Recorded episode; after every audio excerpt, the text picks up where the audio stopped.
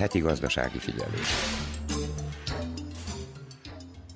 Ismét olcsóbb lett péntektől az üzemanyag, közben pedig az államvezetés arra figyelmeztet, hogy nehéz lesz az előttünk álló tél, de a kormány mindent megtesz azért, hogy legyen elegendő energiahordozó, de úgy, hogy az árak ne szálljanak el annyira, mint Európában. Mint ismeretes, a földgáz augusztustól 9, az áram pedig szeptembertől 6,5%-kal drágul Szerbiában. Hegedűs Erika köszönti a heti gazdasági figyelő hallgatóit. Komoly kihívások előtt áll Szerbia a világban zajló események miatt, de a jegybank mindent megtesz, hogy megőrizze a stabilitást, fogalmazott a bankkormányzó. A bankok szolgáltatásaik drágítása miatt a jegybank augusztus 11-én dönt arról, hogy intézkedik-e emiatt. Jóvá hagyta a szerbiai marhahús és tej importját Szaudarábia. A tárca szerint nagy lehetőség az ágazat számára, elsősorban ebben a mostani helyzetben, amikor az élelmiszerárak az egekbe szöktek. Kérdés, hogy lesz-e mit kiszállítani. A kormány pedig július végétől őszig feloldotta a gabona kiviteli tilalmat, miután március elején megtiltotta a kukorica, a búza, a riszt és az étolaj külföldre szállítását. Aztán áprilisban és júniusban kissé feloldották, csak korlátozások mellett lehetett kivinni. A heti gazdasági figyelőben a Vajdasági Gazdaságfejlesztési Programot összegzi a Prosperitáti Alapítvány ügyvezetője, valamint egy vállalkozói képzésről is beszámolunk. A turisták számára az utasbiztosításhoz kapcsolt úgynevezett egészségügyi COVID biztosításról a szakember beszél. A gabona kiviteli tilalom feloldásáról mezőgazdást kérdeztünk. A fogyasztóvédelmi mellékletben a banki szolgáltatások áráról beszél a szakember. A vállalkozói mellékletben roncsbabákat és egyéb varrott ajándékokat készítő szabadkai kézművest mutatunk be. Az idegenforgalmi mellékletben a vajdasági épített örökségről szóló sorozatunkban ezúttal a Csonopja melletti kápolnába látogatunk el. Ennyi a kínálatból. Ha felkeltettük érdeklődésüket, tartsanak velünk! A munkatársak Szakáll Laura, Grajla Hemma, Nagy Emília, Verica Poljákovics, valamint Ivana Bogisics és Nenác Retenovics nevében tartalmas időtöltést kívánok.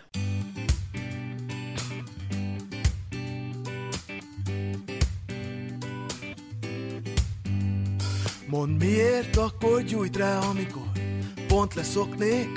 Miért akkor néz, amikor pont orrot turnék? Miért nevet rám olyan jó illattal, ha nem érdekli? Miért azt a számot kéri, ha rossz szöveggel énekli? Miért, miért, miért? Miért, miért, miért? Miért, miért, miért leszek újra szerelmes? Miért mindig belé?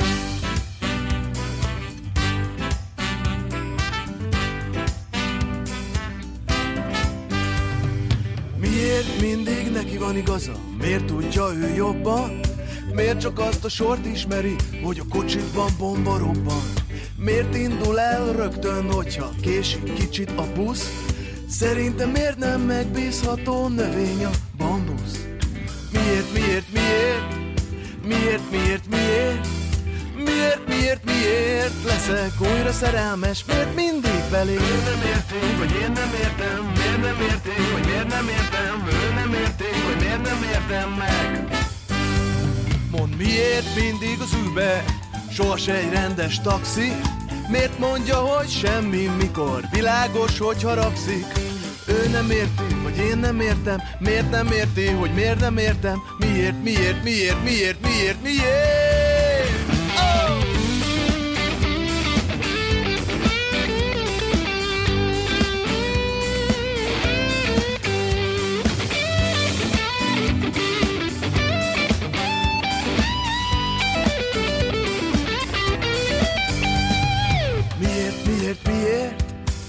Miért, miért, miért?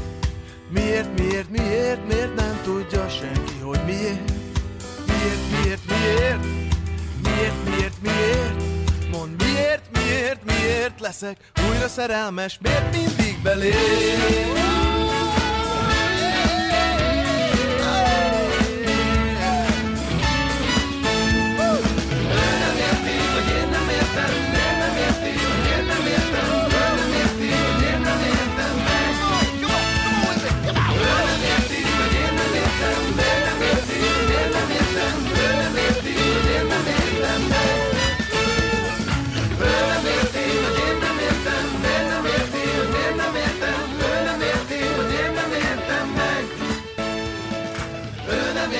Hogy én nem értem, miért nem érti, hogy miért nem értem, ő nem érti, hogy miért nem értem meg. Ő nem érti, hogy én nem értem, miért nem érti, hogy miért nem értem, ő nem érti, hogy én nem értem meg.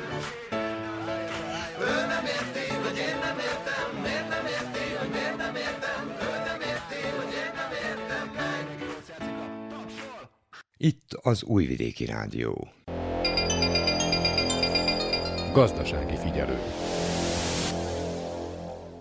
A turizmusban tevékenykedő vállalkozók számára tartott szakmai összejövetelt a Prosperitáti Alapítvány.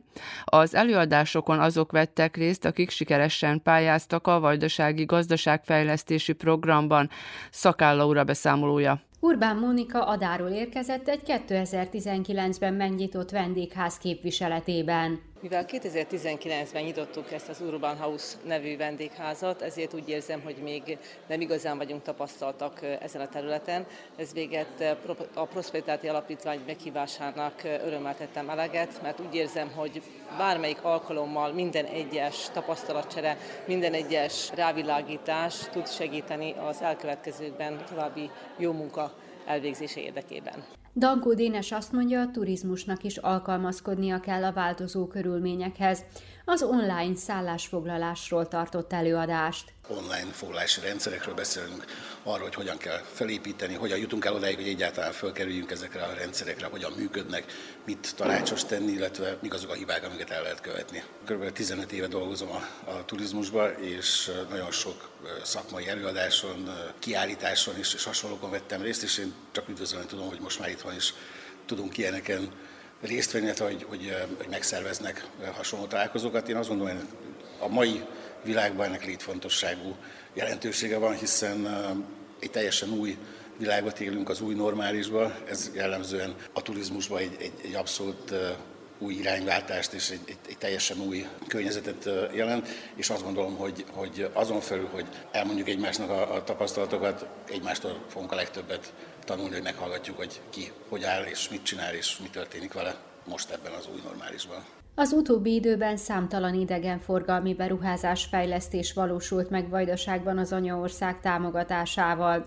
Nagy Imre a Prosperitáti Alapítvány igazgató bizottsági elnöke szerint a szakmai napok fontosak a nyertes pályázók számára gyakorlatilag nyár van, turizmus van, és hát nyilván a Prosperitáti Alapítvány által nyertes pályázókkal hivatalosan ugye nagyon sokat találkoztunk, de egy ilyen oda-vissza beszélgetése nagyon szükség, van arra, szükség volt arra, hogy lássuk, hogy ki mennyire jutott, mik a tervek, mire számíthatunk, és egyáltalában mire számíthat a, a vajdasági magyar közösségnek a turizmus. A, a bookinggal kapcsolatban, marketing, menedzsmenttel kapcsolatban, tehát azok a dolgokkal, amelyek gyakorlatilag a, a, hát a modern turizmust próbálják itt a vajdasági térségben is bekorosítani. A helyi turizmusnak a fellendítését várjuk, hogy mi fog történni, ugyanis a, a Covid egy kicsit bekavart ezekbe a fejlesztésekbe, de szerintem a, a Tiszamenti, a Szabadka és a Palics környéki térségben látszik majd jelentős változás, illetve várhatók a változások. Az, ami nekem kicsit hiányzik, ezt megmondom őszintén, a, a Dunamenti települések, a Dunamenti magyar közösségeknek a pályázati hiánya, tehát ez is egy nagyon komoly idegenforgalmi régió Vajdaságban, itt, itt ezt kellene még szerintem erősíteni. A rendezvényt Kern Imre Szabadka alpolgármestere nyitotta meg. Az alapvető feltétel, amit az államnak, nem csak a magyar államnak, hanem itt a szerb államról is beszélek, az önkormányzatoknak az, hogy biztosítsák a megfelelő infrastruktúrát, illetve a feltételeket az idegenforgalom működéséhez.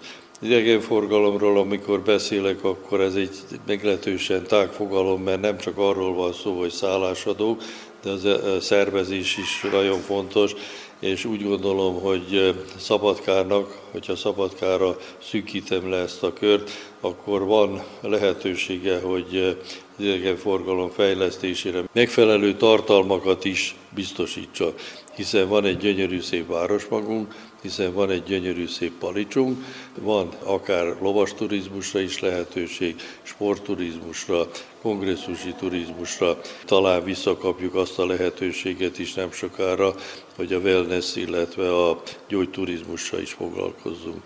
Tehát ezeket a feltételeket kell biztosítani a városnak, és esetleg olyan dolgokat is, hogy a szervezésbe besegítsen, mert az idegenforgalom az egy nagyon komplikált témakör, hiszen hogyha van szállás, van valamit megmutatni, de nincsen megszervezve az egész rendszer, akkor az egy nehezen működő rendszer.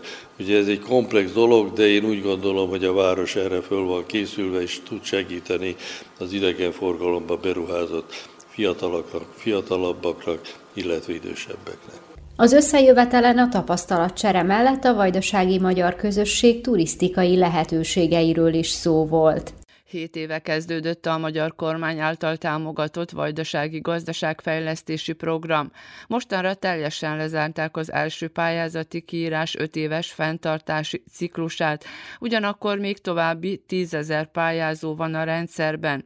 Most ezek fenntartása és teljesítése, illetve finanszírozása tart, de készítik az újabb pályázati kiírást is, mondja Juhász Bálint, a Prosperitáti Alapítvány ügyvezetője, akit Szakálla kérdezett. Tavalyi év végén hoztunk döntést arról, hogy a közepes és nagy léptékű mezőgazdaság és szolgáltatóipari projektek benyújtott pályázatokról forrás függvényében támogatásra került 100. Ebből 20 projekt elkezdése valósult meg. Eddig 80 projekt finanszírozása vonatkozásában várjuk a Magyarország kormányának támogató döntését.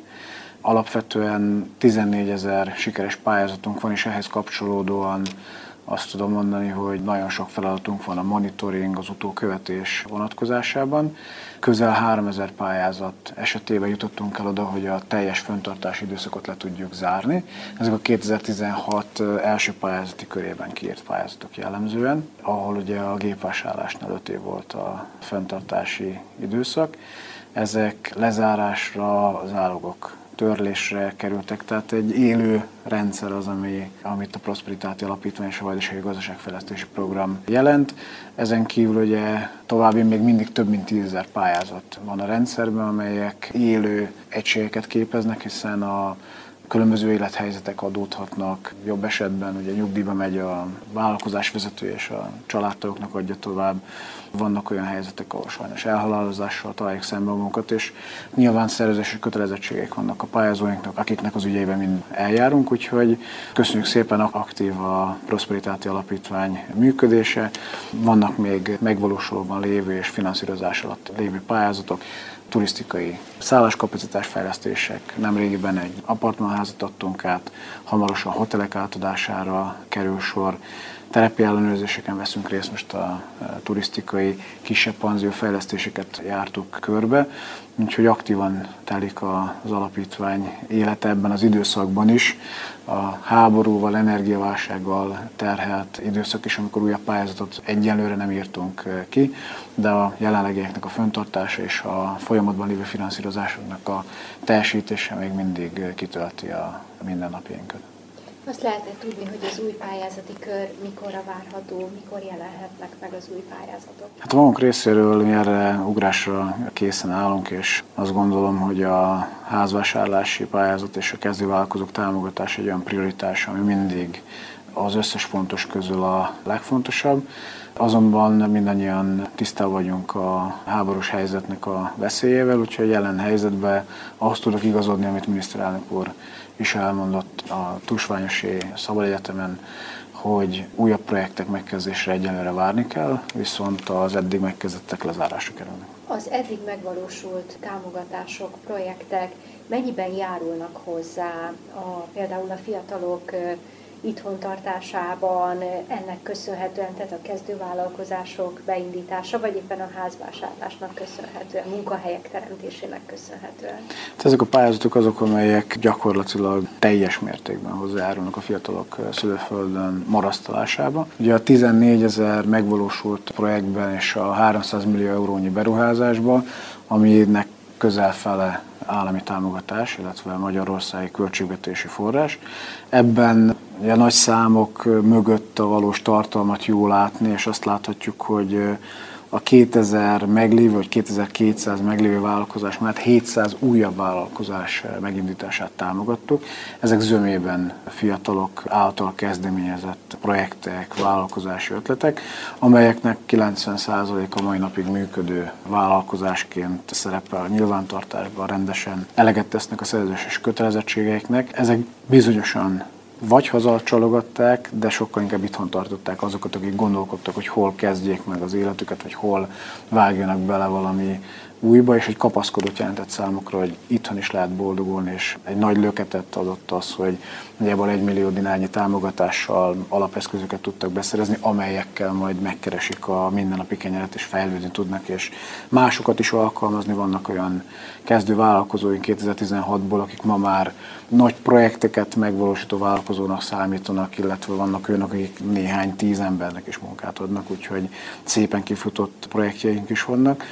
Házvásárlási pályázatnál ugyanezt tudom elmondani, aki abban gondolkodik, hogy házat vásárol, családot alapít, külön költözik a szülőktől, az nyilván azért gondolkodik ebben, és hogyha ezt itthon tudja megtenni, akkor hogy itthon maradjon, de itthon boldoguljon. Nagyon sokaknak, akik külföldön próbáltak szerencsét, az egyik motivációjuk az volt, hogy bizonyos tőkét halmozzanak fel, amit itthon vállalkozásindításba és vagy otthonteremtésbe tudnak eh, befektetni. Sokan nyilatkoztak így a saját ismeretségi körömbe is, és hát a pályázóink körében is. Azt gondolom, hogy ez a pályázati lehetőség ezt csak erősíti, hogy az otthonteremtésben és a vállalkozásindításban is támogatjuk őket.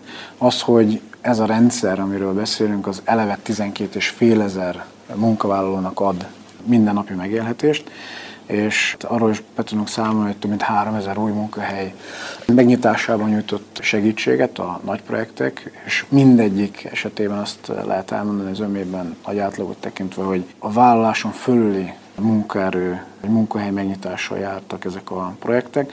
Azt gondolom, hogy ha ezt összeadjuk a 2200 vállalkozást, a 600-700 új vállalkozást, a családokat, a közel 6000 termelőt, 4,5 ezer értékláncból bekapcsolt termelőt és mindent, a családtagjaikat, akkor több mint 50 ezer emberhez jutott el a program ami nem gondolom, hogy nagy világ trendeket változtatna meg, de azt gondolom, hogy kapaszkodót nyújt minden vajdasági magyarnak, akik gondolkodnak a szülőföld vagy a külföldi boldogulás között, hogy itthon tegyék ezt meg, itthon indítsák el az életüket, vagy vágjanak bele új kalandba, hogyha úgy tetszik, és ilyen szempontból biztos, hogy a program és az alapítvány is a küldetését betöltötte, és nagyon sokat tett és tud tenni az itthon boldogulásért és a fiatalok itthon tartásáért. Olyannyira, hogy azt is látjuk, noha nem gondolom, hogy trendfordítónál tartunk, de hogy megjelent az a trend is, hogy sokan elkezdtek, és minden településen, minden nagyobb vállalkozásban van ilyen példa, családok haza költöztek, és azt látják, hogy nyilván jó a külföldi tapasztalatszerzés, tanulás, akár tőke, felhalmozás is, de hogy sok minden miatt itthon szeretnének boldogulni, és vannak erre egyre több példát láthatunk erre. Az gyakran elhangzik, hogy Kárpát-medencei szinten is példaértékű az itt megvalósuló gazdasági élénkítő program. Ezt örömmel halljuk, ezt a legjobb, ha nem mi mondjuk, de hál' Istennek ez Tusványos és Szabad is újra elhangzott, és általában az ide látogató miniszterek, miniszterhelyettesek, államtitkárok is ezt szokták mondani. Mi ennek örülünk, mert a kezdetek kezdetén azt fogalmaztuk meg, hogy nem lehetünk sikertelenek. Tehát mi voltunk az elsők, azok között, akik ezt a lehetőséget megkapták. Nyilván nem véletlenül sokat tettünk ezért közösségileg, a Vajdasági Magyar Szövetség a stratégia kidolgozásával, a kormány támogatásának a kérésével és megkapásával. És amikor a lehetőség ide került elénk, akkor azt láttuk, hogy ha ebből valóságot kovácsolunk, és valósággá gyúrjuk, akkor, akkor sikerül, és nem csak nekünk, hanem a Kárpát-medencében. És így ez is történt, hiszen a vajdasági programot követően Kárpátalja, Felvidék, Muravidék, Drávaszög, Erdély bizonyos területe is azok a, a közé a határon túli magyar közösségek közé tartoznak már, ahol valósulhattak meg gazdasági élénkítő programok. Mi ennek igazán örülünk, ez volt a, ez volt a célunk, ezen dolgoztunk sokat, nem kis kockázatot vállalva, de azt gondolom, hogy a küldetést ilyen módon is beteljesítve. Szabadka vonatkozásában az összesen több mint 1100 otthon teremtő pályázatból, hogy így fogalmazzak, közel 120-118 valósult, meg a 140 millió dinányi támogatást jelentett ezeknek a családoknak, egyedülálló szülőknek és ezen belül is olyan kül települések, mint Csantavér 31 projekttel, Bajmok 18 projekttel, Hajdújárás, Királyhalma 15-14 projekttel tettek részt. Ez több mindennek köszönhető, ugye falusi ház vásárlási pályázatként hirdettük meg, tehát olyan gazdálkodásra, gazdasági tevékenységre alkalmas eh, területet kerestünk, ami nem a város területén van. Ezt precízen meghatároztuk, hogy a város melyhelyi közösségein kívül, illetve hát Palics vonatkozásában az üdülővezeten kívüli valóban a lakhatás és gazdálkodás vállalkozási tevékenységre alkalmas és használható ingatlanok legyenek ezek. Azt hiszem, hogy szabadkai magyarság vonatkozásában 118 ilyen család, számoljunk szerényen kettő és fél feles szorzóval, de inkább hármassal, akkor azt gondolom, hogy ez is egy szép hozzájárulás a közösség dolgainak jobbá alakulásához. Itt az Újvidéki Rádió. Gazdasági figyelő. A kormány július végétől őszig feloldotta a gabona kivitelt, miután március elején megtiltotta a kukorica, a búza, a liszt és az étolaj külföldre szállítását azután áprilisban és júniusban kissé feloldották, majd korlátozások mellett lehetett kivinni. Most pedig korlátlan mennyiségben szállítható ki, de mostanra már visszaestek a világpiaci árak, így a gazdálkodóknak kisebb a haszna, mint lett volna a tavasszal, mondja Sándor József, egy felsőhegyi földműves szövetkezet igazgatója. Az intézkedés bevezetés abban a pillanatban az egy eh, tragikus eh, intézkedés volt. Tehát március elején. Március elején az első intézkedés, amikor megtiltották a buzol, kukorica és eh, bizonyos termékeknek a kivitelét. Több okból is problémás volt ez a döntés. A legnagyobb és legkomolyabb ok az, hogy úgy hozták meg a döntést, hogy nem voltak tudatában annak, hogy vannak-e tartalékaink, vagy nincsenek. Tehát egyáltalán a kormány vagy a felelős miniszternek halványzöld fogalma nem volt, hogy van-e és mennyi rezervánk van. Tehát nem működik a rendszer, hogy így mondjam.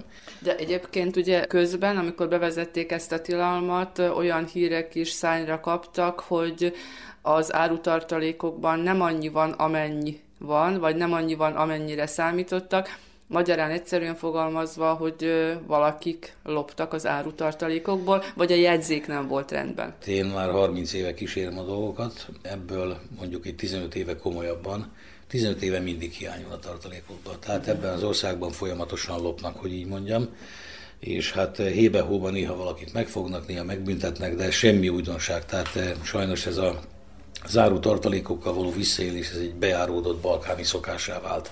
Viszont visszatérnék arra, hogy miért volt a második ok, mi az a második ok, ami miatt én úgy gondolom, hogy tragikus volt a döntés. Abban a pillanatban egész Európába kitört a pánik. Nem, nem, nem tudták, hogy mi fog jönni majd Ukrajnából, Oroszországból, jön-e buza, jön-e kukorica, jön-e más termény. Úgy felugrottak az árak, hogy eh, itt a vidékünkön nem látott magaslatokat értek el az árak. Úgy a zárpánál, úgy a buzánál, úgy a kukoricánál. Tehát a termelők nagyon jól járhattak volna, a külkereskedők nagyon jól járhattak volna, az állam is nagyon jól járhatott volna, hogyha tudjuk, hogy mink van, és hogy ha azt megengedjük az embereknek, hogy kivigyék. Nem tudták, hogy mi van, hoztak egy döntést, hogy leállítanak mindent, és ez elhúzódott. Tehát addig még ők föltérképezték, hogy mennyivel, mennyi árutartalékkal rendelkezünk. Elhúzódott, és idő közben kicsikét mérséklődött a pánik, az árak léjebb csúsztak. Tehát magyarra fordítva rengeteg pénzt esett el a gazdaságba termelőktől kezdve egészen a központi költségvetésig. Egyébként buzából, árpából és kukoricából abban a pillanatban és jelen pillanatban is még tavalyi tartalékok is vannak, tehát bőven voltunk látva áruval, nem kellett volna ezt az intézkedést bevezetni.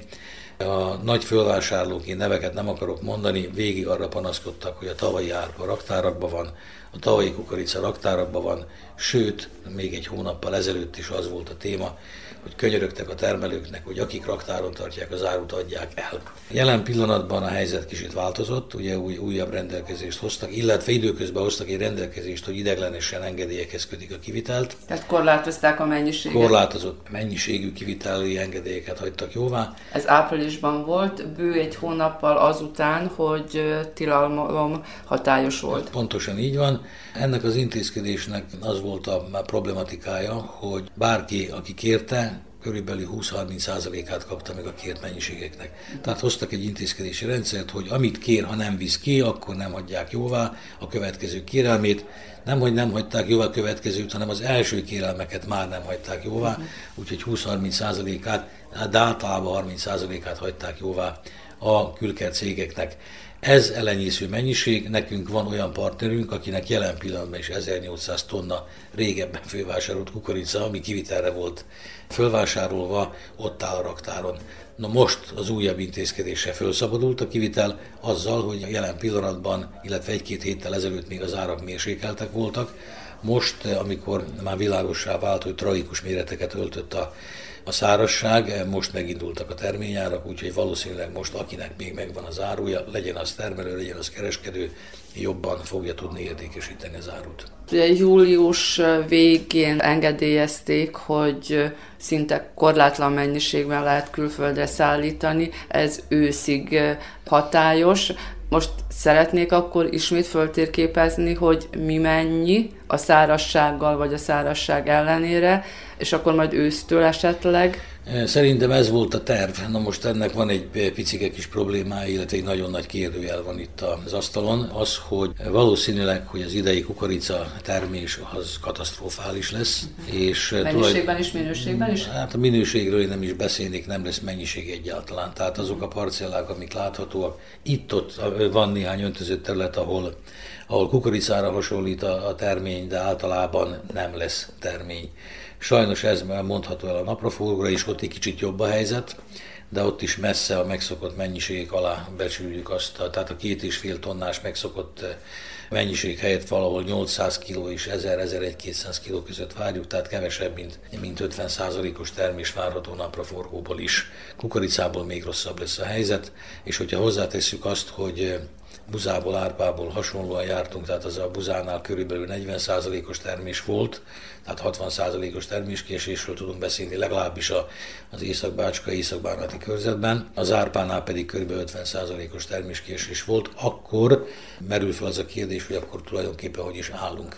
Mert ehhez kötődik még egy probléma, ami a mezőgazdaság problémája, meg aztán majd a fogyasztói kosár problémája is lesz, hogy az elmúlt néhány évben teljesen gyakorlatilag felszámolták a jószágnevelést, a hízlalást, sertés állományok nincsenek, a szarvasmarra állomány is lefeleződött, illetve a tejtermelés is megállt, és nagyon érdekes momentum, reggel kaptam az első telefont, amikor cukrászok érdeklődnek, hogy tudunk-e olyan termelőt, akinek van eladó tojása, és papírra rendelkezik, tehát eh, regisztrált, mert az eddigi beszállítók leállítják és megszüntetik a a termelését a, a tojásnak, mert túl drága takarmány, és nem látják a kivizetődését. Tehát egy komoly probléma előtt állunk.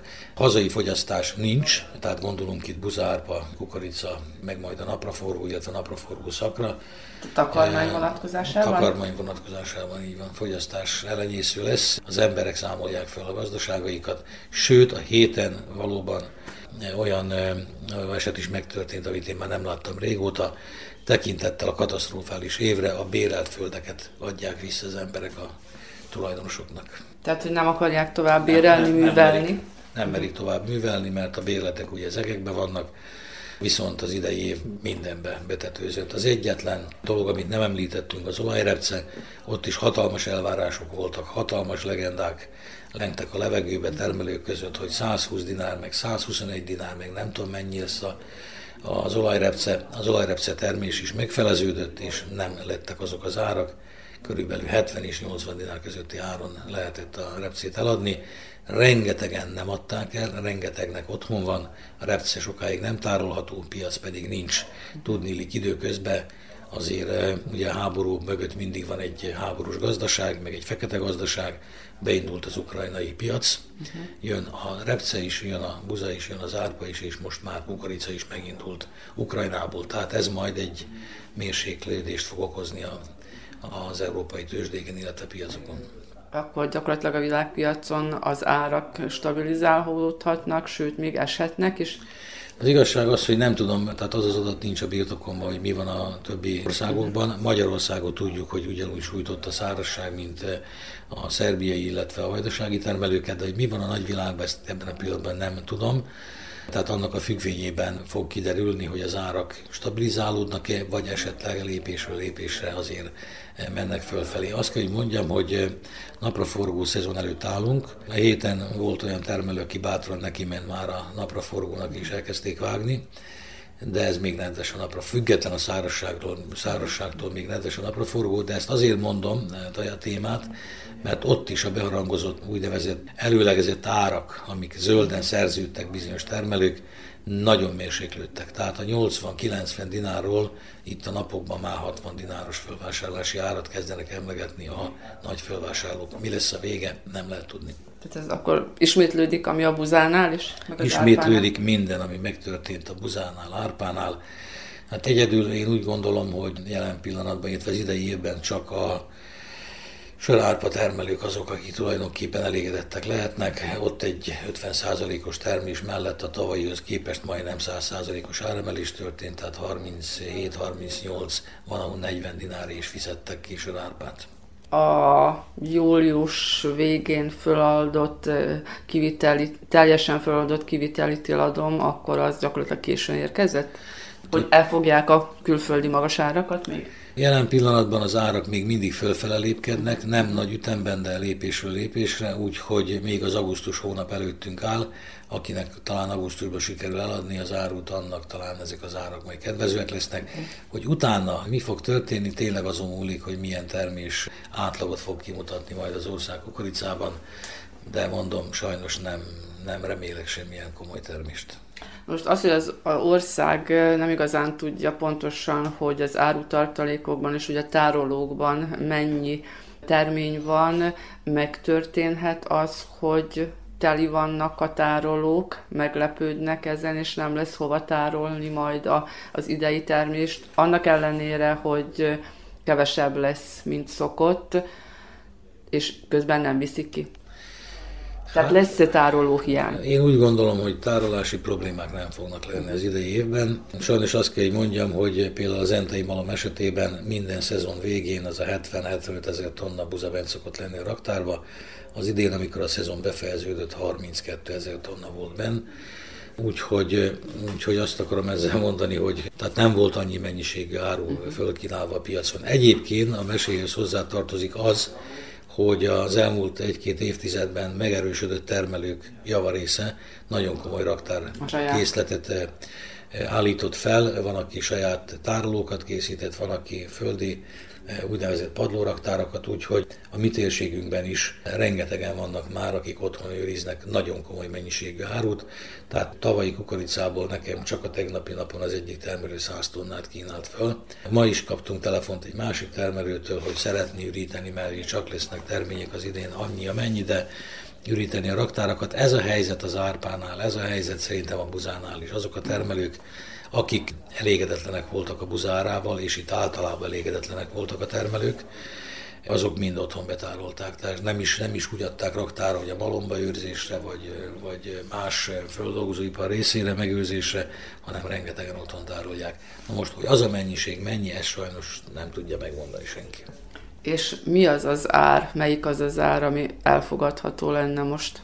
Jelen pillanatban nagyon egyszerű a, a, a válasz a kérdésre a termelők mind úgy kalkulálnak, hogy kukoricánál és buzánál is a 40 dináros ár volna az, ami mérsékelni és elfogadhatóvá tenni az idei év matematikáját.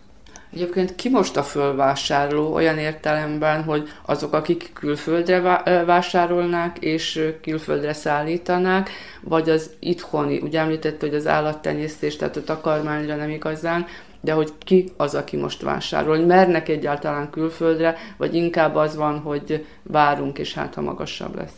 Már mint a terményekről? Uh-huh. Hát az emberek jelen pillanatban, tehát eh, például tegnapi napon 37 dinárért eh, tudtunk volna kukoricát eh, kifizetni.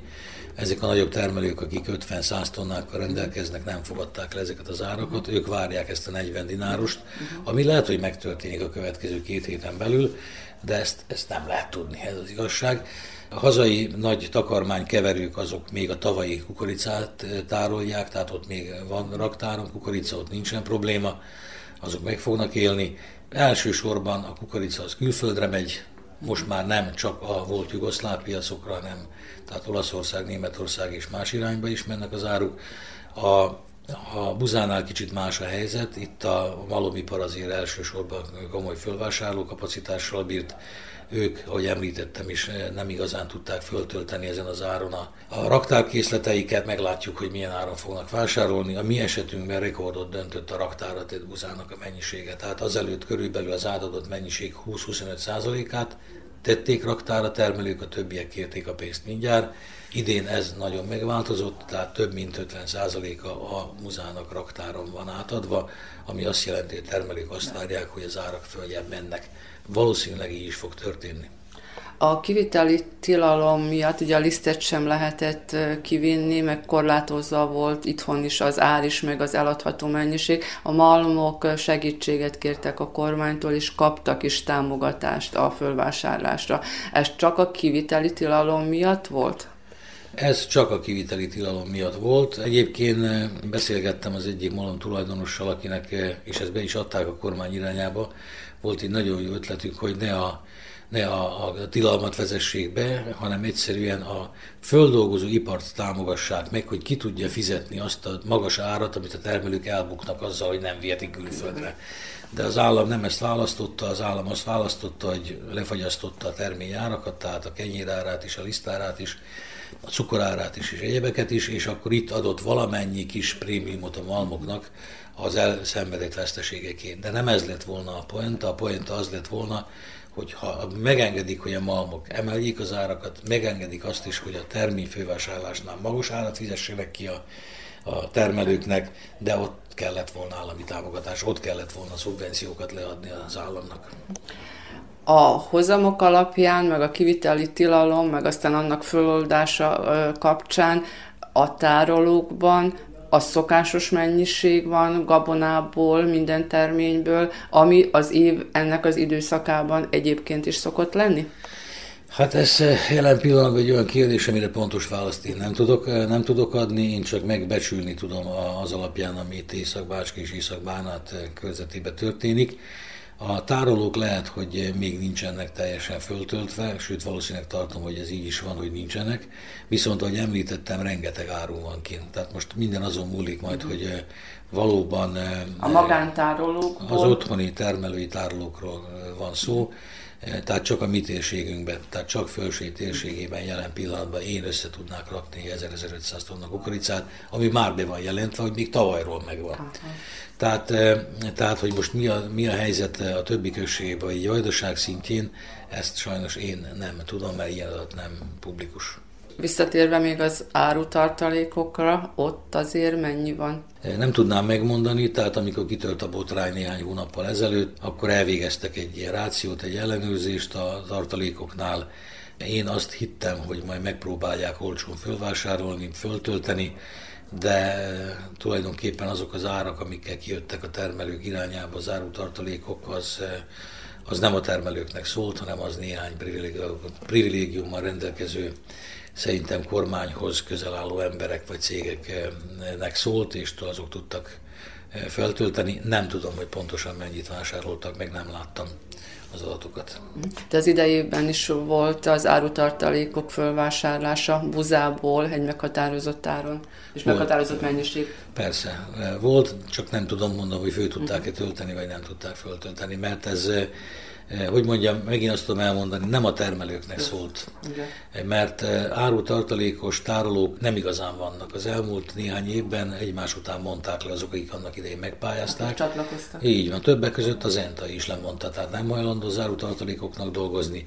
Nagyon problémás az ellenőrzés, nagyon problémás a megfizettetés, egyszerűen nem kifizetődő. És messzire kell szállítani? Nagyon messzire kell szállítani, például az ENTA térségéből el kell vinni, vagy Zomborba, vagy Újvidékre, uh-huh. vagy Pancse Sevóra. Na de mi a probléma? A probléma az, hogy van szállítási költség, egy, kettő, ha az úgynevezett standard minőséget ott mérik, tehát oda el kell vinni az árut, ott minősítik a termelő költségére, és ha nem felel meg a szabványnak, nem veszik át és hozhatja haza.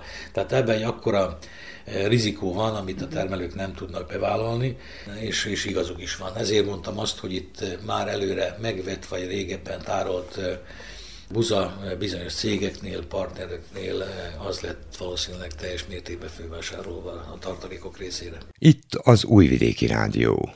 Utazunk és utazzunk, Vajdaságban és a világban. Az Újvidéki Rádió turisztikai rovata. Az utazási irodák szerint a turistáknak az utasbiztosítás mellett még mindig érdemes úgynevezett egészségügyi COVID biztosítás is kötniük. Ez a pótösszeg körülbelül az egynegyedével növeli a betegbiztosítás összegét, akár egy személyre, akár egy család számára fizetjük, mondja német András, egy zentai utazási iroda tulajdonosa. Tehát a biztosításokra mindig is volt igény is, én azt szoktam mondani, hogy a biztosítás egy olyan dolog, hogy ha nincs, és néha Isten történik valami, akkor tudja meg az ember, hogy inkább legyen kidobott pénz, mint hogy aztán pár ezer eurós költség legyen egy Isten a kezelési költség. Egyébként mekkora összegre lehet biztosítást kötni? Mekkora fedezet? Tehát a fedezetek több fajta van. Én mindenkinek azt szoktam javasolni, hogy ezért nem kellene spórolni. Tehát van 5000 eurós, 10 eurós, 15 ezer eurós, 30 ezer eurós fedezet. Én a 30 ezer eurós fedezetet szoktam mindenkinek javasolni, mert az fed mindent és a 30 ezer eurós fedezettel is egy tíznapos utazásnak a, a biztosítása valahol ott a 15 euró tájékán van, tehát nem egy halálos összeg a nyaralás ára mellett, és akkor ember nyugodtan tud utazni. Az, hogy mekkora összegre és milyen biztosítást kötünk, az függhet attól is, hogy hova utazunk és mennyi időre? Vagy elsősorban attól? Egyes, nem, egyes célállomások, egyes országok, régiók részére csak 15 ezer eurós biztosítás létezik, de a nagy többségben én a 30 ezer eurót mindenkinek szoktam javasolni, mivel hogy az föld minden, tehát akkor nem az hogy akkor erre jó, arra, mert nem jó a biztosításunk. Mit jelent az, hogy föld mindent? Tehát az, hogyha egy isen történik valami, akkor nincsen plusz költség, mert ha csak 5000 eurós fedezetet kér valaki, és például egy nagyobb dolog történik, ne Isten egy váratlan babérműtét, áttörés, volt már sajnos infarktusos beteg, stb. És egy 5000 eurós fedezet van, az adott országban meg az extra költség miatt ez 15-20 ezer eurós költség, akkor 5000 euró fölött a maradékot zsebből kell fizetni, akkor már rögtön meggondolná az ember, utólag jó lett volna azt a másikat kötni. Két évvel a járvány kezdete óta sokan kötnek külön biztosítást, vagy egyben ezzel a biztosítással a COVID fertőzésre is ez mikor javasolt és kinek, vagy mindenkinek? Tehát vannak egyes célállomások, ahova a föltétel az, hogy induláskor olyan legyen, például ez Egyiptom, Törökország, Tunézia. Tehát enélkül be se lehet utazni? Tehát elméletileg nem lehet beutazni, gyakorlatilag nagyon sokat tudok, aki azt mondja, hogy tehát nem érdekli, és még, még is beengedték, hogy még volt semmi gondja, de lényeg az, hogy ez egy plusz biztonságot ad, tehát az alapköltségnek 25%-os felára, tehát 25%-a drágább a kötvény ára, és akkor az azt jelenti, hogy az alapkötvény érvényes 30 ezer euróra, ez még plusz 10 ezer euró, ha hogy Isten valakire azt mondják, hogy koronás, karanténba kell kerülnie, stb., akkor azt a költséget a 10 ezer euróig viszi a biztosító, ha koronával kapcsolatos valami. És Tehát mit födöz ez? Akár a kezelést, akár az ottani karantént, ha ez miatt lekísér visszafelé repülőutat, mivel ott kell maradni karanténba, akkor annak az árát, bár én még arról nem hallottam, hogy valaki ott maradt karanténba, mert Érdekes módon, amikor két évig Egyiptomba a helyszínét csináltak a tesztet, ott sem, ott sem nagyon hallatszódott az, hogy valaki is pozitív lett volna, úgyhogy fölülvizsgálandó dolog, de hát azért a pár száz dinár különbségé egy tíznapos útnál mondjuk az a 400 dinár különbségé, hogy legyen egy 10 eurós korona biztosítása valakinek arra, hogy ne Isten, az gondolom nem egy érvágás a pénztárcába. Mondjunk akkor egy irányösszeget, akár egy egyhetes vagy egy tíznapos egy személyre szóló összeget Covid biztosítással és anélkül, illetve akár, hogyha lehet családit is.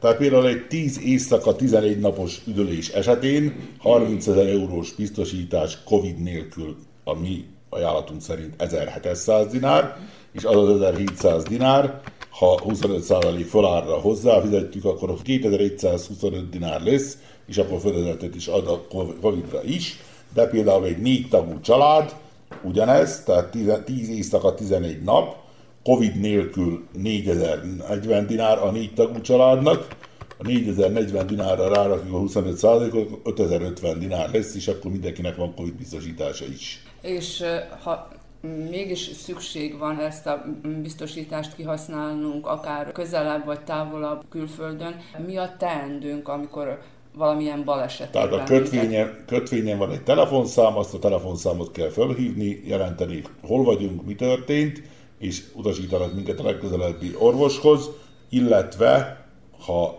nem tudunk, tehát valami sürgős eset van, és nem tudunk ezzel foglalkozni, akkor elmegyünk, akkor az orvos ugyanezt megteszi, felhívja a biztosítót, és azt mondja, érkezett egy beteg, ezzel és ezzel a kötvényszámmal is, annak alapján intézik a dolgokat. Ez azért akkor a gyakorlatban azt jelenti, hogy nem fordulhatunk minden esetben bármelyik orvoshoz.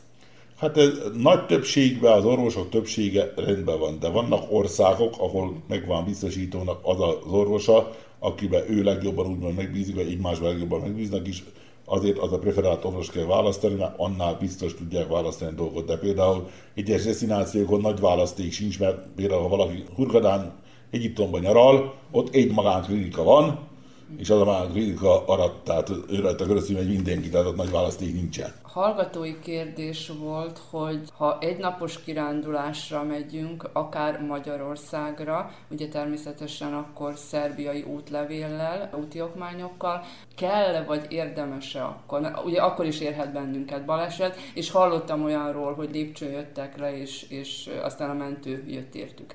Tehát bármikor bármi történhet, de államközi egyezmény a sürgősségi ellátás biztosítja. Uh-huh. De én azt mondom, hogy azon a 100 egy néhány dináron az egynapos biztosítás árán, már akármilyen egynapos utazásról van szó, nem kéne, hogy múljon, különösen nem, ha nagyobb rizikót tartalmazó utazásról beszélünk, például ha valaki egy egynapos mórahalmi kiruccanásra megy, ahol bármikor egy Isten megcsúszhat a padlón vagy valami, tehát nagyobb a rizikója annak, hogy történhet vele valami, akkor mindenképpen én azt mondom, hogy azt a biztosítást meg kell kötni. A másik dolog, hogyha nem akar mindenki minden alkalommal egyesíve egy napra biztosítást kötni, akkor létezik az a multibiztosítás, ami egy éven belül mindenki saját maga föl tudja mérni, hogy én most egy éven belül 15 napot leszek külföldön, 20-at, 30-at, 50-et, 100-at, 180-at, és akkor lehet olyan biztosítást kötni, ez azt jelenti, hogy ugyanarra az útiokmányra, tehát adott esetben útlevére Magyarországra, biztosítás érvényes 180 napra. Tehát minden belépéskor, minden kilépéskor kapunk vagy magyar pesétet, vagy szerbet, ha mind a kettőt nem is, és akkor, hogyha így az ember tudja egy papíron vezetni, most oda voltam három napot, most voltam két napot, és akkor elfogy a 180 nap, akkor köt egy következő biztosítást. És akkor nyugodt bármikor, ha akár szólnak este 10 óra, hogy hónap reggel indulunk, akkor nem kiregesülni rajta a biztosítóban, hogy hova szaladja biztosítani, hanem van egy multi biztosítás, ami bármikor érvényes, mert Európa összes országára érvényes. Ez azokra vonatkozóan jó, akik sokat utaznak nyilván, és ez mondjuk egy keretösszeg, mennyi ez az éves biztosítás? Hát az éves biztosítás attól függ, hogy hány napra szól az éves biztosítás, mert hogyha az éves biztosítás rövidebb időszak, akkor olcsóbb, ha hosszabbra, akkor drágább, de rögtön megmondom az árát. De a lényeg az, hogy általában olyanok szokták kiváltani, akik mondjuk nagymama, nagytata, mennek unokára vigyázni, és telefonálnak, hogy Isten, hogy leveregedett az unoka is, most rögtön indulnak, mert holnap nincs, aki vigyázzon a gyerekre, akkor ez hozzá tartozik, és akkor például egy fölnőttnek, tehát 19 és 75 év közötti fölnőttnek, a biztosítás. Egy éven belül 180 napra, tehát bármikor jöhet, mehet, az például sima biztosítás 30 ezer euróval 24.950 dinár. Ez 180 napra, de például 90 napra 12.940 dinár, tehát kicsivel több mint 100 euró, euró és akkor van 90 napra biztosítása. Tehát ha valaki mondjuk például tudja, hogy hetente egyszer megy át fürdeni Móralomra, és azt akarja biztosítani, akkor van olyan, hogy 45 átlépésre, 45 átlépés az 7151 dinár a biztosítás, és akkor le van födve. Tehát mindenki saját maga tudja dönteni, mennyit szeretne.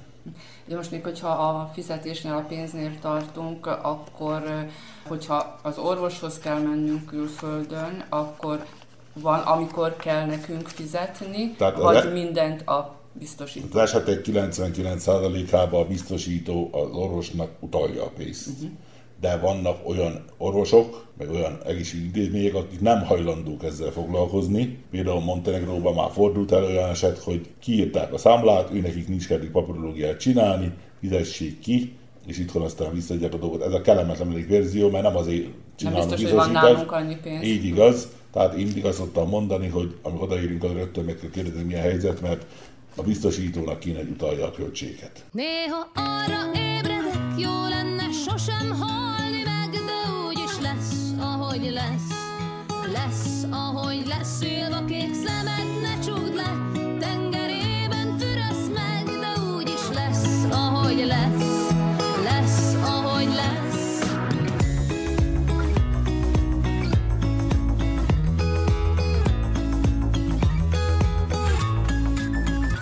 Megpihenni hajadban, abban a fénylő aranyban, szitálni csendben, mint Lopni semmit a mindenből,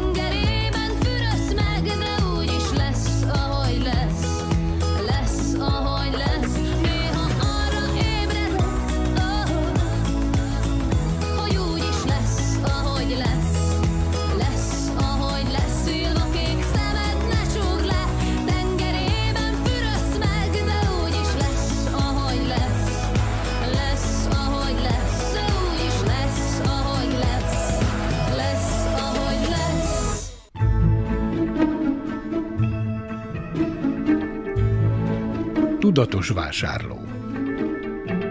Fogyasztóvédelmi percek az Újvidéki Rádióban, a Zentai Fogyasztóvédelmi Központ támogatásával. A fogyasztóvédelmi mellékletben a banki szolgáltatások drágulásáról beszél Nagymélykúti Tibor, az Entai Fogyasztóvédelmi Központ munkatársa. mint minden, a banki szol- szolgáltatások ára se örök, hanem időnként változó, sajnos a polgárok számára fölfelé emelkedő tendenciát mutatnak ezek a szolgáltatási díjak, tehát itt nem nincs mit csodálkozni, hát annyi minden megdrágult itt környezetünkben, mi pont a banki szolgáltatások legyenek kivételek. Tehát minden drágul, a fenntartási költségei drágulnak, a különféle banki szolgáltatásoknak, tehát ezt természetesen nem a bank fogja megfizetni, hanem a szolgáltatás használói. Eddig volt néhány szolgáltatás, amely ingyenes volt. Maradt most valami, vagy marad valami ingyenes szolgáltatás? Hát egészen biztos, hogy marad, ez minden banknál változó.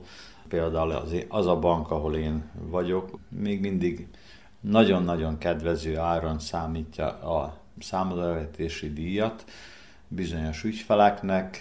Hát, a az elektromos fizetés esetében bankonként eltérők, úgy szintén a számlavetési díjak is vannak, elég borsos árak a számlavetési díjban, viszont vannak olyanok, amelyek nagyon is elfogadható tarifát alkalmaznak.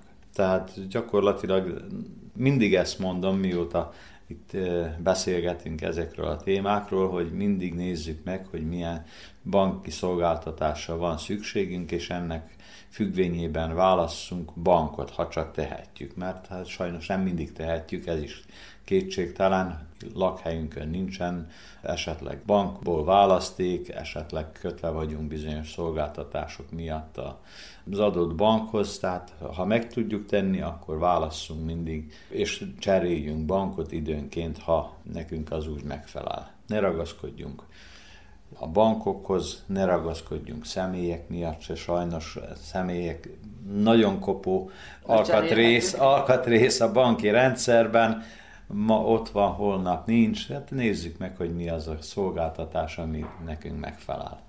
Hallottuk azt is, hogy esetleg többszörösére is emelkedtek a szolgáltatási díjak. Ez lehetséges? Miért ne lenne lehetséges? Hát a téglára megemelkedhet a duplájára, pont a banki szolgáltatásonkon van mindenki fönnakadva, de közben annyi minden drágul körülöttünk, szinte minden, kivéve azt a pár terméket, amire a kormány egyelőre nemet mondott, minden megdrágul körülöttünk, hát banki szolgáltatások se sajnos nem kivételek. Hogyan lehet a számlánkat bezárni egy banknál? Nyilván mindent tisztáznunk, minden adósságunkat tisztázni kell? Vagy egyszerű -e számlát bezárni és átmenni egy másik bankba? Az én logikám szerint egyszerű, nem túl sokszor zártam be bankba számlát, de hát mivel megesett azért egy néhány esetben, tehát letisztázni persze az adósságot, ha csak lehet, vagy refinanszíroztatni egy másik banknál a meglévő hitelünket, és ilyen módon,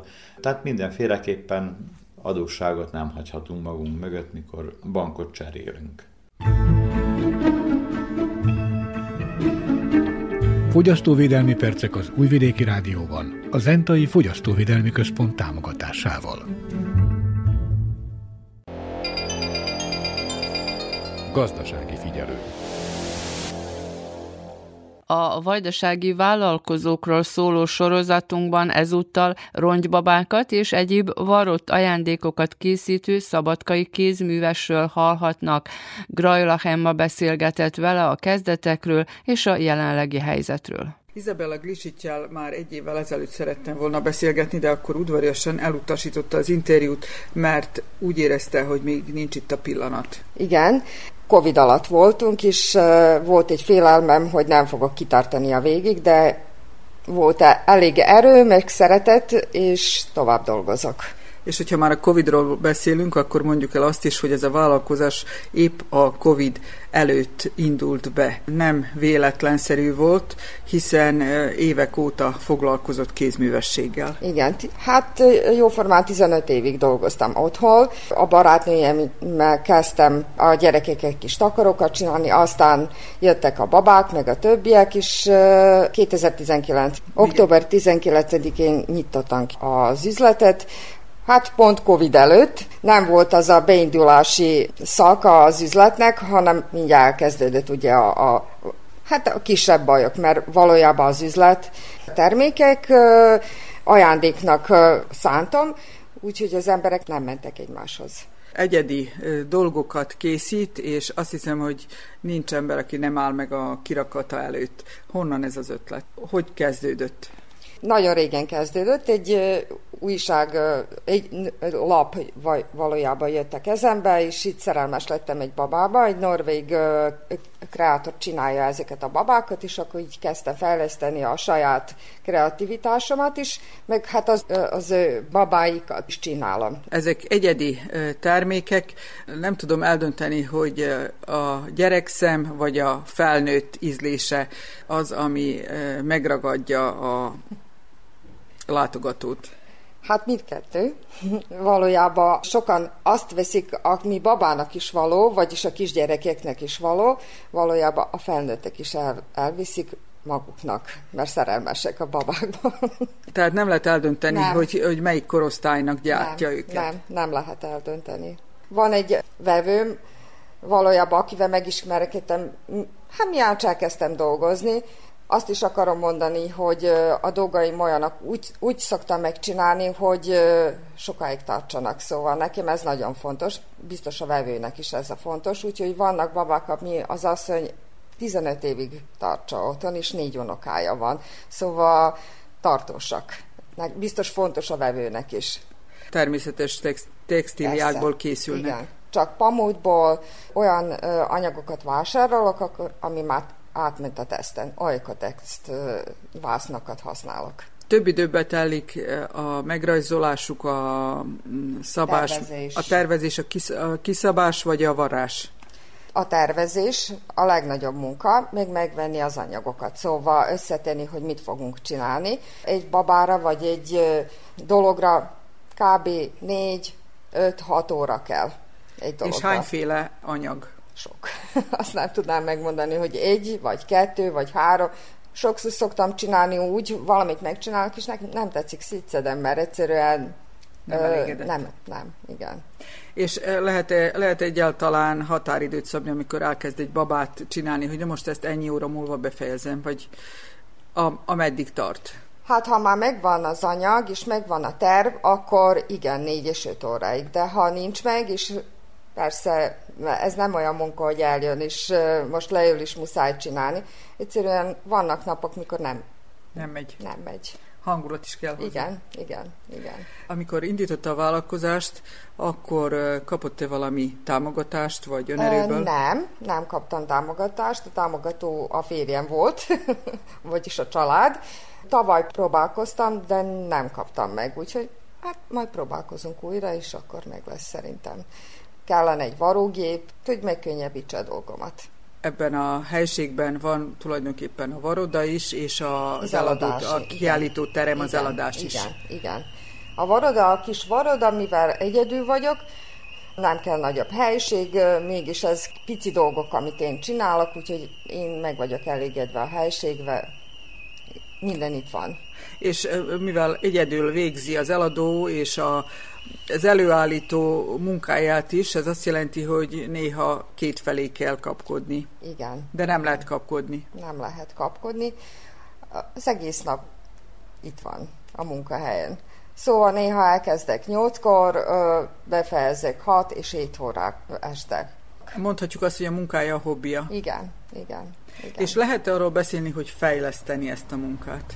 Olyan értelemben, hogy ne egyedül csinálja nagyon nehéz találni. Valójában van egy asszony, aki néha-néha besegít, de az alapmunkákat. Szóval azt a befejező részt azt nem tudom senkinek odaadni, azért, mert az én vagyok, az én tervem. Szóval hosszú idő kellene ahhoz, hogy valaki dolgoz, dolgozzon velem. És van-e akkor a forgalom ennyi idő után? Mondhatjuk azt, hogy másfél-két mindig, év után? Még mindig túlélek, de időt kell adni mert szerintem ez egy újdonság nálunk, hogy ilyen üzlet van. Szerintem Szerbiában nincsen. Úgyhogy fejleszteni kell, hát én bízok benne, hogy itt is a, fejlődni fog a kézi munka, kézművességi ágazat. Fontos, jó könyvelő, hogy legyen, meg a család, mert ez a támasz a munkának. A könyvelő mondta, hogy öt év kell, hogy bejárodjon egy üzlet, meg egy munka, és muszáj állandóan fejleszteni a munkát és előre menni. Nem szabad visszalépni, és állandóan előre kell nézni, és bízni a jövőbe. Amikor nyitotta a céget, nem csodálkoztak azok, akik a tolóablak túloldalán vannak, hogy mivel akar foglalkozni? Igen, még manapság is mindig azt kérdezik, hogy mi ezt csinálom, én csak nem interneten csinálom. Hát én nekem ez volt a célom, hogy az emberek meglássák, hogy megbarátkozzanak ilyen dolgokkal, és szerintem minden több ember jön, és nekem ez nagyon sokat jelent. Nagy siker a visszajelzés. És ez valójában tol előre, hogy mégis kell csinálni. Szerintem lesz, muszáj. Lesz jövője. Igen. Igen. Említette az internetes eladást, az sokfelé dívik, de azt hiszem, hogy ennél a konkrét terméknél tényleg meg kellett ismerni, a, Igen. megtapintani, meglátni testközelbe Igen. ezeket a dolgokat. De a távlatok szempontjából el tudja képzelni azt, hogy esetleg a műhelyben készíti és csak interneten árusítja? Igen, el tudom képzelni. Az is van az üzlet, hogy az emberek megbarátkozzanak ezekkel a dolgokkal, és megismerjék, hogy ez hogy néz ki, meg hogy bizalmat adjak nekik, hogy ez ugyanúgy lesz interneten is. Szóval szerintem sikeres lesz. Mert ha átmegyek internet eladásra, kicsit több időm lesz más dolgokra, így egész nap elmegy a munkára. 9-től 7-ig az sok. És interneten is továbbra is bejelentett vállalkozást Persze. képzel el? Igen, bejelentett minden rendesen, másképp én nem tudok dolgozni. Különben mielőtt ez megnyílt volna, egy egész más dologgal foglalkozott. Igen, egy, egy cégben dolgoztam 13, 13 évig, jogi szolgálatban dolgoztam, ez volt a hobbim a, a, a rendes munka mellett, és ez évek hosszú során átment az én munkámba. Tehát a hobbija a munkája. Igen, igen a hobbija a munkám. További sok sikert kívánok. Köszönöm szépen.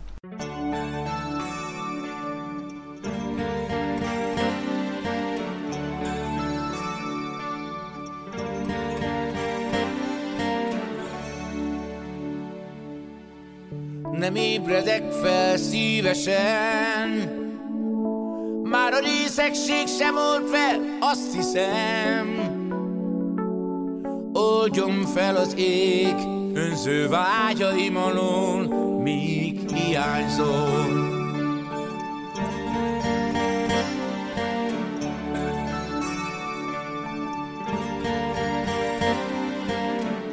A baj, hogy minden arról szól, idő minden elrabol, mert ő hozott el hirtelen, és ő sodor tovább, s még hiányzol. Én szállok az idővel, és a szíllel szembe talál.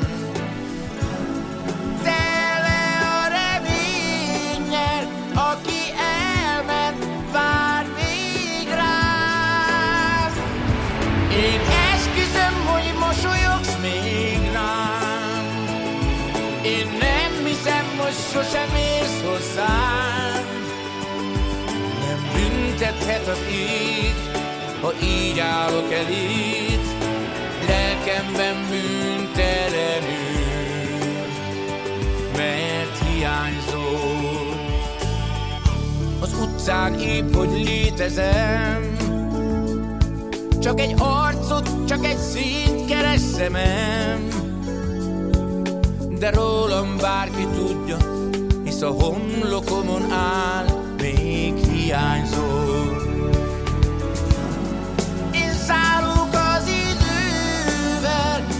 Az idővel,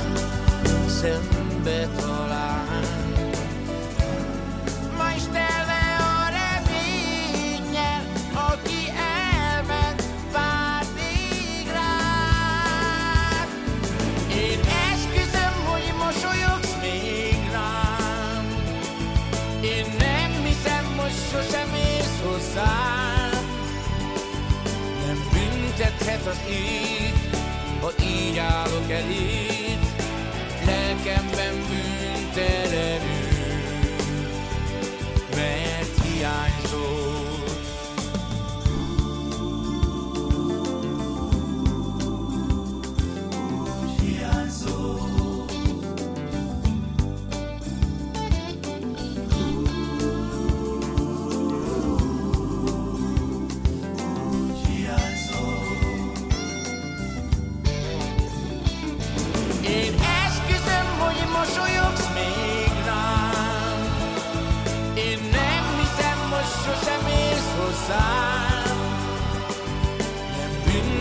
az ég, ha így állok eléd, lelkemben bűntelenül.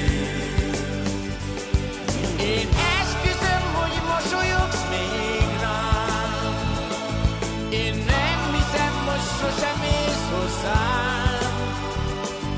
Nem büntethet az ég, ha így állok eléd,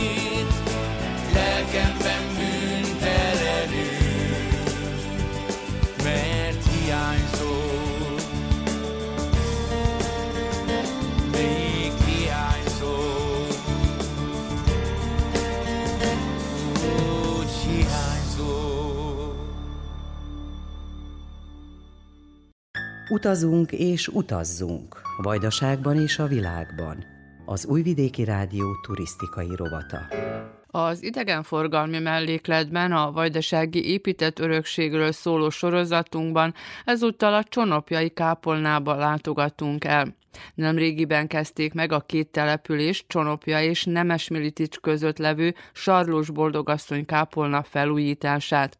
A Szentkulti búcsújáró helyre már a 18. században a forráshoz zarándokoltak, majd 135 évvel ezelőtt kezdeményezték a fogadalmi kápolna építését. A Mária kegyhelyen van még mit felújítani, mondja Hajdú László, csonopjai plébános. Ez a kápolna Nemesmilitics és Csonopja között található félúton a Telecskai domboknak a lábánál, és a történelem azt mondja, hogy ember emlékezete óta itt egy forrás található, ahova az emberek kiártak. Ez egy természetes forrás, több is volt ilyen igazából itt a környéken, viszont ez az egy maradt meg most már mind működő, és ide kiártak, és tisztelték a boldogságos Szűz Máriát, tehát ez egy ilyen máriás hely volt, kiártak ide az emberek imádkozni, és szerettek volna kápolnát is építeni, Viszont a plébános, a csonopjai plébános az elzárkózott.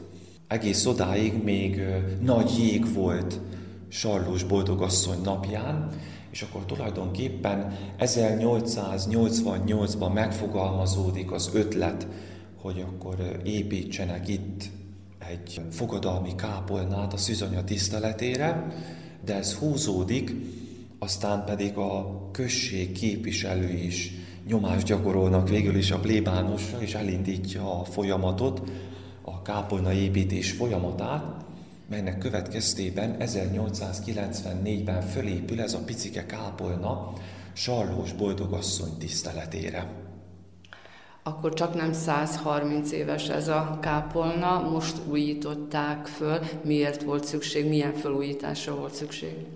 A hosszú évek során, tehát ez a 130 év során elhasználódott ez az épület, és teljes körű felújítást végeztünk ebben az esztendőben.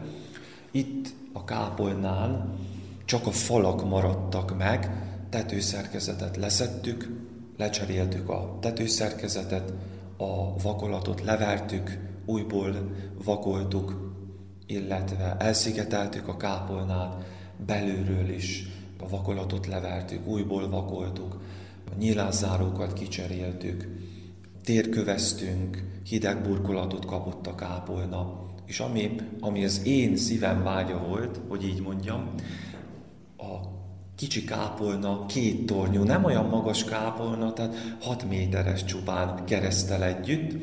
A két torony között volt egy Mária szobor, és aztán az 1930-as években az eltűnt, lekerült, és szerettem volna visszaállítani, és nagyon jól sikerült, azt gondolom, majd figyelje meg, hogyha kifelé tart, hogy az a Mária szobor mennyire beleillik, mert hogy az bele volt tervezve, meg ott is állt, aztán eltűnt, de most visszaállítottuk. Itt bent pedig bővítettük a, a, a kápolnát, egy új oltárképet kapott, ha szabad így mondanom, zombori művész Visinka Jenő festette meg, Sarlós boldogasszony témájára, ugye, ami Mária, Mária és Erzsébet találkozásáról szól ez az ünnep, és hiányoltam, hogy ebben a kápolnában semmi nem mutatott erre. Egy csomó Mária szobrunk volt még, meg Jézus szobor, meg mindenféle szentek szobrai, de a lényeg nem volt látható, és ezért került ebbe a kápolnába most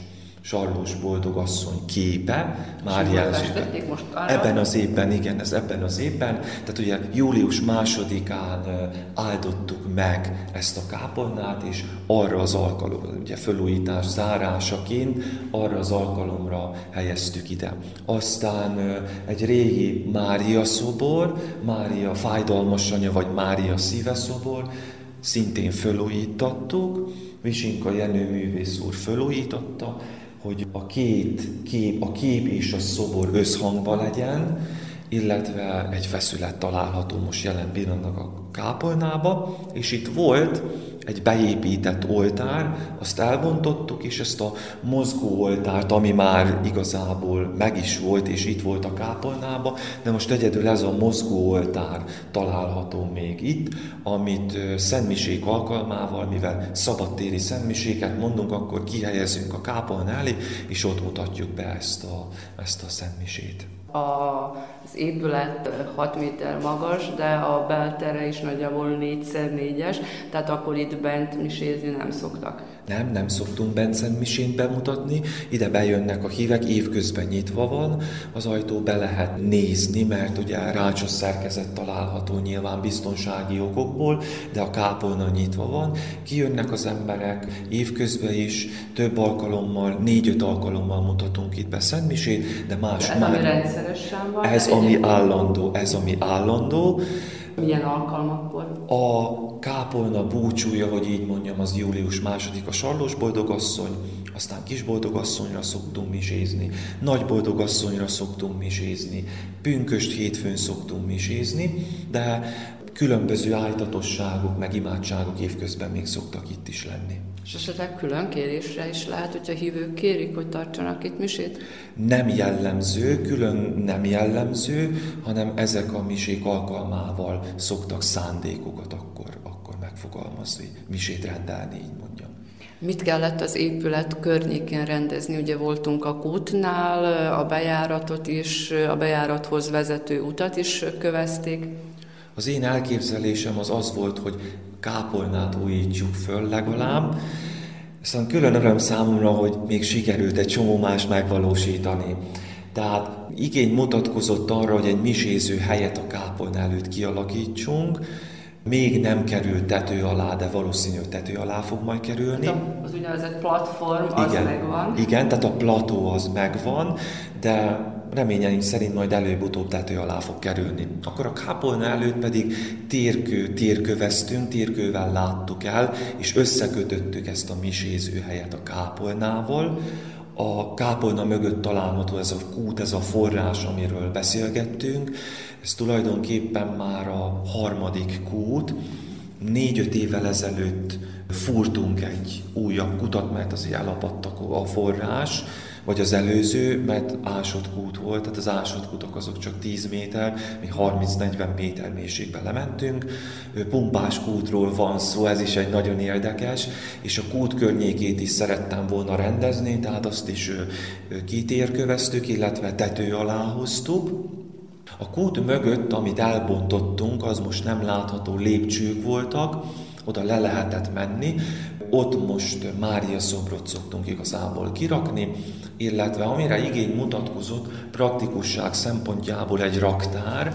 Egy olyan raktárat építettünk, amelyben illemhelység is található, illetve rakodórész, mert máskor a padok, és a miséhez szükséges kellékek azok itt voltak a kápolnába, de én szerettem volna, hogy csak az oltár, illetve a feszület, meg ezek a szobrok találhatóak, vagy legyenek a kápolnában, ne legyen raktár, és ezért építettünk egy melléképületet, ez is új, ez is új. Akkor gyakorlatilag most már nem sok minden szorul itt felújításra vagy építésre. Most ugye mi nyári úton jöttünk be, Düllő úton, és hát azért az ha nem is egy kilométer a főúttól, de majd nem. Ezt meg tudják-e valahogy oldani, hogy esetleg a hívők könnyebben be tudjanak jutni? Bejutottunk, tehát ez nem gond, csak most éppen száraz volt az út. Végéhez közeledik a felújítás, ami a kápolnát és a környékét illeti, de van még munka természetesen. Az egyik, ami megfogalmazódott bennem, hogy Nemes Militics és Csionopja közötti főúton egy táblát helyezzünk el, ami mutatja, hogy hol található a kápolna, illetve ez a nyári út, amin jöttünk, ez nyaranta járható, de de ha lezúdul az eső, mivel hegy mellett vagyunk, ezért nagyon nagy vízmennyiség szokott lezúdulni, akkor nehéz a megközelítése, és nyilván a mai 21. század elvárása az, hogy a jól megközelíthetőség, és, és ha nem is betonót, de egy zúzott kő, vagy valamilyen, valamilyen szilárdabb útburkolat azért, azért el kellene, hogy könnyebben megközelíthető legyen a kápolna. Ezek még a tervek között szerepelnek majd. Aki esetleg most, még amíg nincs útjelző tábla az út mellett, akkor hogyan tudja betájolni, hogy a kukoricások fölött hova nézzen és hova irányuljon mellék, melyik mellékúton, mert hogy én itt két-három hatalmas fa koronáját láttam a főútról, és úgy tudtam beazonosítani, hogy esetleg hova kell jönni. Tehát nagyjából Nemes Militics és Csonopja között félúton? Így van, így van. 5 kilométer van a két település között, ez pont a felén van, tehát két és fél kilométer Csonopja és Nemes Militics, és hogyha a főútról jövünk, akkor a kápolna nem látszódik. Csonopja felől jobbról. Csonopra felől jobbról, Militics felől pedig balról, mert ha a főútról jövünk, akkor csak ezeket a hatalmas fákat látni, hát ezek is a kápolnával megegyező, tehát ilyen 130, 130 éves fákat kell elképzelni, és ezeket a fákat lehet látni, és a második dörlőút, ha Csonopjáról jövünk, akkor jobbra, a Militicsről, akkor pedig ott a szeméttelep, régi szeméttelep látható. Ott van El is, is és egy van, igen, igen, elmentünk annál is, és akkor a következő dörlőút, nyári út balra ezeket a fákat, meg a környékét, akkor most ugye itt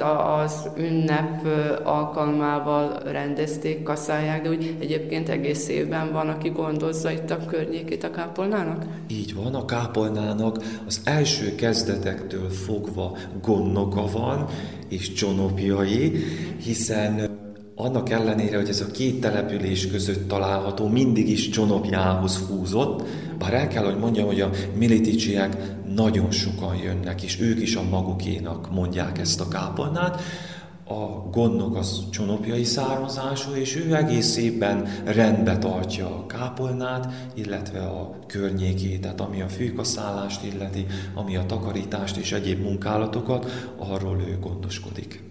Szent kút esetleg milyen alkalmakkor visznek vizet a, az emberek, a hívők, vagy miért? Minden egyes alkalommal, amikor kijönnek erre a helyre, akkor vödökkel vagy flakonokkal jönnek és visznek haza. Hasonlóképpen Máriás kegyhelyekhez gyógyító tulajdonságot tulajdonítanak ennek a víznek, tehát megmossák a kezüket, meg a lábukat, illetve Máriához imádkoznak gyógyításért. Aztán nagyon sok legenda, meg, meg történet kapcsolódik ehhez a helyhez is, beszámoltak itt néphagyomány szerint gyógyulásokról, tehát lehet is látni, amit visszaépítettünk a kápolnába, három tábla maradt, de több mint 50 ilyen tábla volt. És nem csak magyarul írott. És nem csak magyarul, van bunyevácul, horvátul, de svábul is volt, tehát német nyelven is volt. Sajnos itt is a történelem folyamán volt rongálás, volt betörés, vitték ezeket a táblákat, megrongálták a táblákat, meg van olyan információ is így, hogy mankókat helyeztek itt el a kápolnába, mert hogy, tört, hogy igen, történtek ilyen gyógyulások, és a hálából itt hagyták.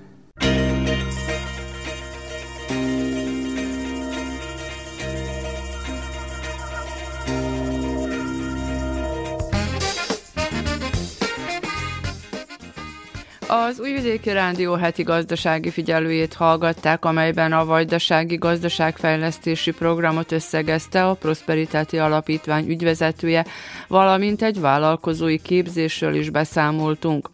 A turisták számára az utasbiztosításhoz kapcsolt úgynevezett egészségügyi COVID biztosításról a szakember beszélt. A gabona kiviteli tilalom feloldásáról mezőgazdást kérdeztünk. A fogyasztóvédelmi mellékletben a banki szolgáltatások áráról, drágulásáról beszélt a szakember.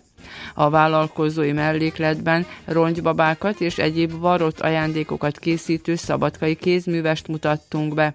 Az idegenforgalmi mellékletben a vajdasági épített örökségről szóló sorozatunkban ezúttal a Csonopja melletti fogadalmi kápolnába látogattunk el.